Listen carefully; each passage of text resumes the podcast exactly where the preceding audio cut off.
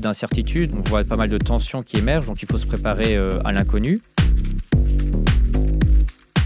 Bonjour, je suis le capitaine Adam Horton du balado de l'armée canadienne et notre invité aujourd'hui, c'est le lieutenant-colonel Guillaume de Terley, qui est un officier d'échange de l'armée française auprès du quartier général de l'armée canadienne. On va parler un petit peu de ses expériences au Canada et ses expériences comme officier de l'armée française. Bienvenue au balado, monsieur. Oui, bonjour, merci beaucoup de votre invitation, ça fait plaisir d'être là. J'apprécie vraiment que vous avez pris le temps parce que c'est un petit peu différent aujourd'hui. Euh, avoir quelqu'un qui a une expérience peut-être vastement différente des soldats qu'on a habituellement. J'ai hâte d'en entendre parler. Bah, moi aussi, je, suis content de pouvoir partager mon expérience et, et, ce qui se fait de l'autre côté de l'Atlantique. Donc, ceux qui écoutent connaissent probablement assez bien le cheminement de carrière d'un officier de l'armée canadienne. Parlez-nous un peu de votre expérience jusqu'à date.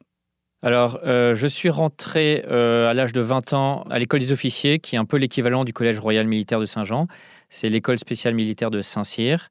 Là, j'y suis resté trois ans. On y fait à la fois un enseignement académique et un enseignement militaire. On en ressort avec le grade de sous-lieutenant. Donc, moi, j'ai choisi de servir dans les blindés. Donc, après, j'ai effectué une année de spécialisation dans l'école des blindés. Et euh, j'ai choisi de servir dans les chars. Donc j'ai été euh, affecté au 501e régiment de chars de combat, un régiment de Charles Leclerc, euh, où j'ai été successivement chef de peloton, adjoint d'un escadron et enfin commandant d'escadron. Pendant cette période, j'ai été déployé cinq fois euh, au Kosovo et essentiellement en Afrique. Par la suite, j'ai été affecté dans les états-majors en, en, région parisienne, près de Paris. Je suis allé à l'école de guerre et ensuite, j'ai servi, après l'école de guerre, à l'état-major de l'armée de terre euh, à Paris. Et je suis arrivé au Canada en 2018 en tant qu'officier de liaison et officier d'échange. Donc, un cheminement, euh, je pense que ça serait assez typique euh, comme pour n'importe quelle armée ou n'importe quel militaire. Oui, tout à fait. C'est vraiment le cheminement typique. une école, ensuite une première partie de carrière dans les forces, en régiment, où tout le monde est chef de peloton, ensuite commande une compagnie ou un escadron. Et ensuite vient la deuxième partie de carrière, essentiellement en état-major et avec des affectations, des postes à l'étranger, si possible. Qu'est-ce qui vous a porté à, accepter un poste d'échange au Canada? Alors déjà, dans les, les, ressources humaines nous encouragent à vivre une expérience qui est vue comme une vraie, euh, une vraie plus-value pour les officiers qui ont la chance de partir à l'étranger. Donc moi, j'ai fait acte de candidature. Les ressources humaines m'ont proposé le Canada et j'ai immédiatement accepté parce que c'est une destination qui est vraiment très demandée et euh, je suis vraiment ravi d'être là. J'arrive euh, au bout de ma mission puisque je rentre en France l'été prochain. Pourquoi est-ce que c'est une destination très demandée? Parce que, euh, à la fois, bah, pour ne pas le cacher, ça sort complètement de, de l'Europe. Donc, c'est un peu plus loin. Le vivre outre-Atlantique est très recherché. Ensuite, c'est une culture qui est différente, un environnement qui est différent.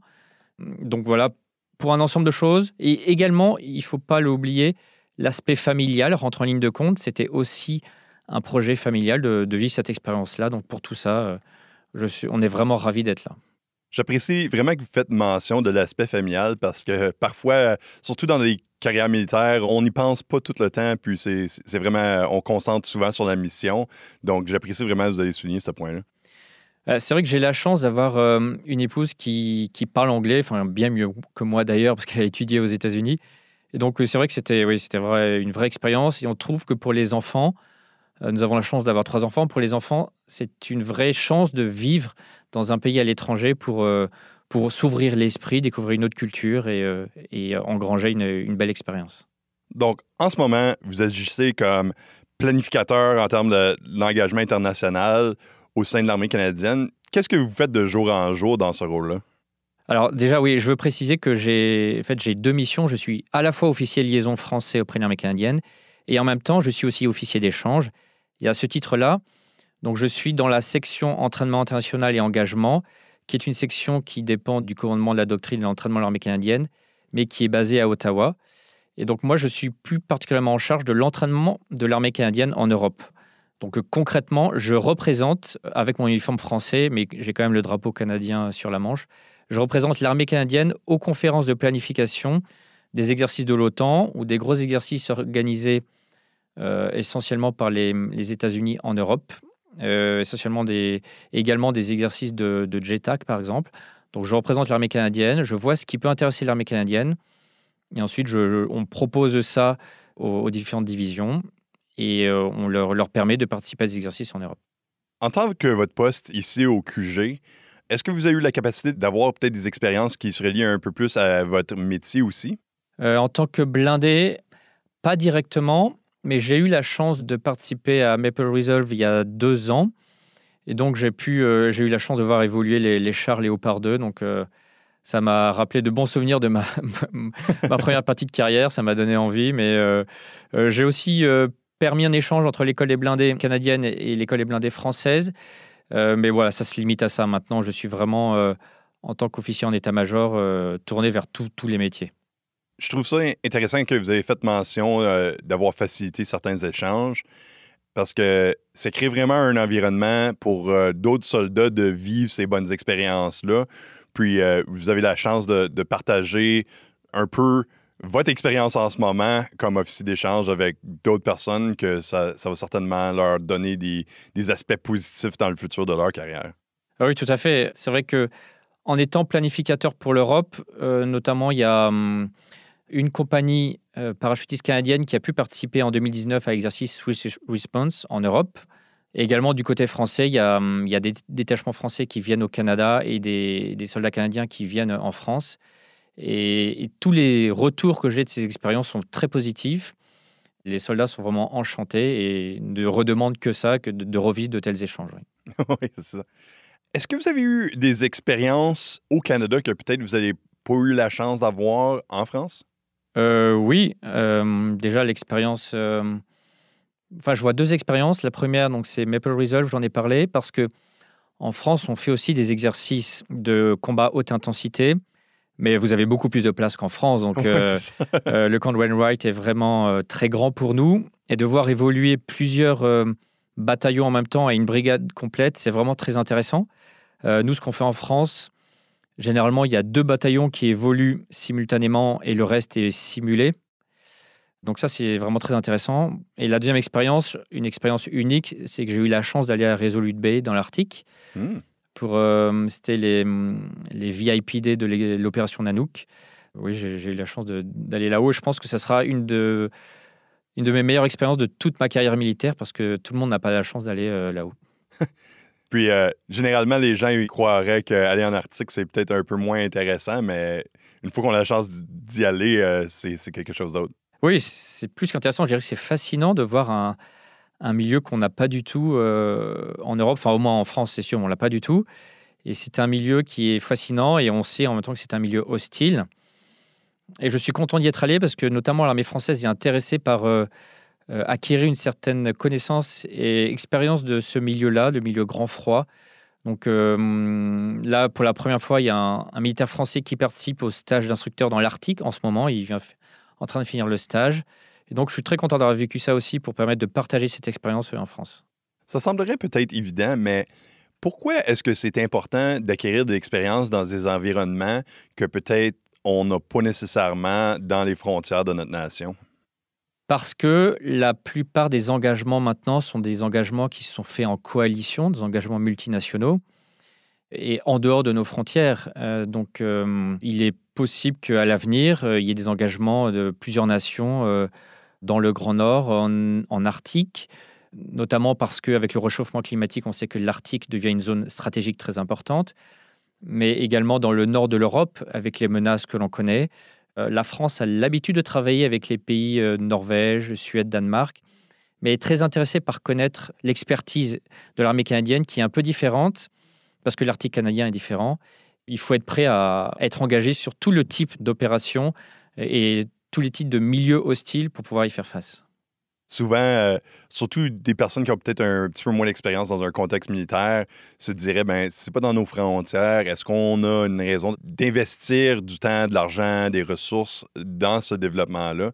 Mais vous avez très bien mentionné que en, en coalition, euh, on peut se retrouver n'importe où, puis on a beaucoup d'alliés au, au niveau international. Donc, la coopération en termes d'entraînement, dans des environnements hostiles particulièrement, c'est vraiment important parce qu'on on peut finir par être là en opération puis avoir euh, peut-être moins de connaissances qu'on devrait avoir. Euh, ça peut porter à des situations assez dangereuses qui pourraient être évitées. Oui, tout à fait. D'ailleurs, on, sait qu'en ce moment, au niveau stratégique, il y a beaucoup d'incertitudes. On, On voit pas mal de tensions qui émergent, donc il faut se préparer euh, à l'inconnu. C'est difficile de prédire l'avenir. Et en même temps, le Canada est très impliqué dans les missions en coalition, notamment au sein de l'OTAN, la mission, euh, euh, je vais dire en anglais, la mission IFP.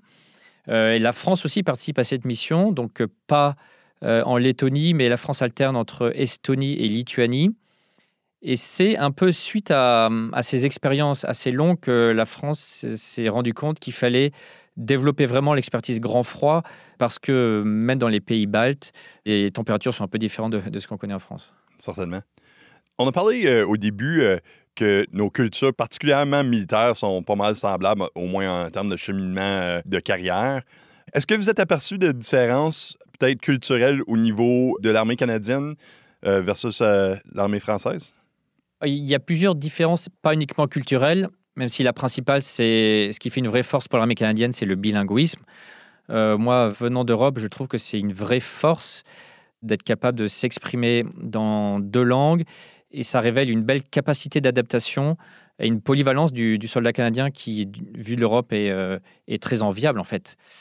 Voilà. Euh, les autres différences ont très certainement un peu l'organisation, L'organisation de l'armée canadienne est essentiellement euh, en bases qui sont au, niveau brigade. Vous avez 4-5 euh, bases principales où tous les régiments du même brigade sont au même endroit. En France, c'est complètement différent. C'est chaque régiment qui est dans une ville différente et donc euh, un peu réparti sur tout le, territoire français. Donc on, les régiments du même brigade ne sont pas au même endroit. une autre différence, c'est l'organisation des réserves. Vous, vous avez des, régiments de réserve à part entière, tandis que dans l'armée française, les réservistes sont dans des compagnies qui sont au sein des régiments réguliers. Donc dans chaque euh, régiment euh, d'infanterie, de cavalerie de l'armée régulière, il y a une à deux compagnies de réservistes euh, mmh. qui conduisent des missions essentiellement sur le territoire national. Et le reste de la population réserviste est en état-major, mais elle n'est pas organisée comme la vôtre, ce qui est très intéressant comme modèle d'ailleurs organisé en régiment avec des traditions particulières. D'autres différences, c'est en termes de commandement. Dans l'armée française, les compagnies ou les escadrons sont commandés par des capitaines. Vous, ce sont plutôt des, majors. Nos régiments sont commandés par des colonels. Des colonels, euh, tandis que vous, c'est des lieutenants-colonels. Et nos brigades sont commandées par des, généraux de brigade, tandis que vous, c'est plus par des colonels. Voilà, ce sont des, petites différences. C'est bien. J'aime comment vous avez fait mention des réserves parce que sur notre côté, je dirais parfois, on essaie de chercher des meilleures manières à s'intégrer dans les forces régulières.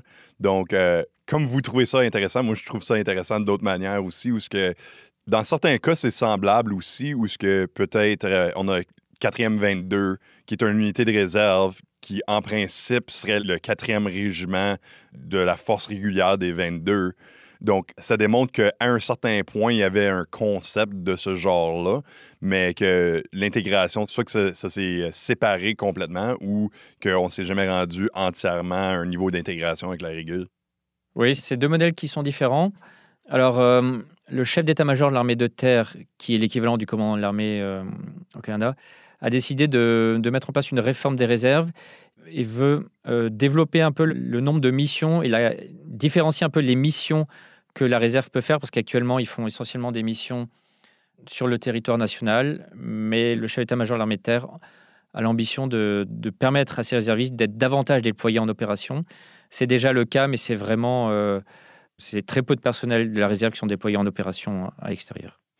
Oui, euh, je pense que dans notre cas, c'est plus ou moins la même chose dans le sens que, comme si je regarde à un des déploiements que j'ai eu en Afghanistan, je dirais à peu près le corps, peut-être un cinquième de notre personnel, c'était, des réservistes. Mais en général, euh, comme vous dites, euh, c'est en compte-goutte, euh, des fois, c'est pas mal moins. Oui, parce que je, enfin, je pense que les réservistes doivent faire face à la même difficulté, c'est de pouvoir se libérer de leur emploi dans la vie civile pour pouvoir partir plusieurs mois à l'étranger. Ça, c'est compliqué. Donc, est-ce que vous pouvez peut-être euh, parler un peu de un de vos expériences euh, mémorables en uniforme jusqu'à date, pas nécessairement dans le contexte euh, de votre emploi d'échange, mais comme vous voulez? Je pense que comme beaucoup de, militaires, ce qui reste mémorable, ce sont les, les premières expériences, les premiers engagements opérationnels. C'est vrai que j'ai eu la chance, ma première année en régiment, d'être déployé deux fois. La première fois au Kosovo en tant que commandant de peloton d'éclairage avec des petits véhicules blindés Et euh, presque tout de suite après, euh, déployé en Côte d'Ivoire, toujours en tant que chat de peloton. Sur des... Hum, là, c'était un format particulier, c'est des véhicules un peu blindés. Et c'était la Côte d'Ivoire, c'était une mission où il y avait une guerre civile. Il fallait séparer les populations du nord et du sud qui s'affrontaient. Il fallait mettre en place une zone euh, de séparation entre les deux. Et ce sont vraiment des souvenirs très forts parce que les conditions étaient très rustiques. Euh, voilà, pendant plusieurs mois, il y a, on n'avait euh, pas d'eau courante, on n'avait pas d'électricité, on le, le téléphone, c'était pas possible de téléphoner, il fallait faire une heure de route. bon, c'était inenvisageable d'avoir Internet à cette époque-là. C'était la vraie opération rustique. Et ça fait partie de mes meilleurs souvenirs en tant que jeune officier d'avoir pu vivre déjà presque 9 mois sur 12 être déployé à l'étranger et en plus d'avoir des conditions très, très particulières. C'est drôle aussi parce que, surtout euh, en temps moderne, on se trouve à, se dépendre beaucoup sur la technologie. Et on cherche à, peut-être retenir ces capacités-là, mais il ne faut pas oublier qu'il y a certainement des environnements où on n'a pas ces accès-là du tout. Oui, et c'est vrai que c'était une bonne euh, expérience pour tout le monde, mais surtout pour les jeunes soldats qui, qui comme moi, euh, venaient de faire euh, une mission au Kosovo, où là, il y avait Internet tous les jours, téléphone tous les jours. Et là, ils avaient peut-être pris des mauvais réflexes et se rendre compte de la réalité du métier militaire et de la rusticité qu'on peut nous demander. C'était très intéressant et très formateur pour eux. Et je pense qu'ils gardent un meilleur souvenir de cette mission en, Côte d'Ivoire qu'au Kosovo parce que, du coup, l'esprit de corps du, peloton et même de, de, toutes les forces ont été resserrés parce que euh, les gens n'étaient pas euh, euh, sur ordinateur, sur Internet, mais étaient obligés d'échanger ensemble et c'était très intéressant. c'est ça. Des fois, on oublie que c'est quelque chose qu'il faut faire, puis ça, ça nous rapproche pas mal comme personne. Oui, tout à fait. Et puis, c'est vrai que le contexte particulier, le contexte euh, de, la mission, où avec des moments de tension, je, oui, je pense que ce sont des moments marquants. Euh, un autre euh, événement que j'ai évoqué tout à l'heure, c'est le passage dans l'Arctique, parce qu'encore une fois, je pense que peu de personnes ont la chance de pouvoir y aller. C'est une expérience d'une vie, donc moi, je suis content d'y être allé. Hum, qu'est-ce que vous allez retenir de votre expérience comme officier d'échange? Beaucoup de choses. Déjà que le, le Canada est un très beau pays où il fait, il fait très bon vivre. Euh, c'est très agréable d'y vivre et on, part avec regret. On serait bien resté euh, un peu plus, c'est vrai. du côté professionnel, euh, je trouvais très agréable de travailler avec l'armée canadienne qui allie à la fois le, professionnalisme, l'engagement dans enfin, le sens de la mission et en même temps un côté très serein. Il y a une sérénité qui se dégage, je trouve. Je fais beaucoup de soldats ou de membres de l'armée canadienne, qui est très intéressant. Et je, tous les retours que j'ai de soldats français qui ont travaillé avec l'armée canadienne sont très positifs et euh, vont dans le même sens. Donc, oui, vraiment le, le grand professionnalisme et, et, ce qui donne envie de travailler euh, ensemble par la suite. Et pour vous, c'est quoi la prochaine étape après ça? Euh, alors, normalement, je suis affecté à, à l'état-major des armées, qui est l'équivalent de l'état-major en termes stratégiques. Je reste dans le domaine des relations internationales. Je devrais euh, m'occuper de, de les relations entre la France et l'OTAN. Donc ça, c'est pour les, prochaines années. Et par la suite, euh, euh, il n'y a que les ressources humaines qui savent ce que je vais devenir. on verra bien. Mais pourquoi pas, dans plusieurs années, revenir au Canada d'une façon ou d'une autre, ça me ferait très plaisir. Mais on verra bien. Ben, j'apprécie vraiment que vous avez pris le temps de nous parler euh, de vos expériences. Euh, je suis certain que les personnes qui, sont à l'écoute vont aussi vraiment apprécier ça. Euh, merci beaucoup encore de votre invitation. Ça m'a vraiment fait très plaisir d'être là et de faire connaître un peu ce que fait l'armée française, qui n'est pas forcément connue de ce côté-ci de l'Atlantique.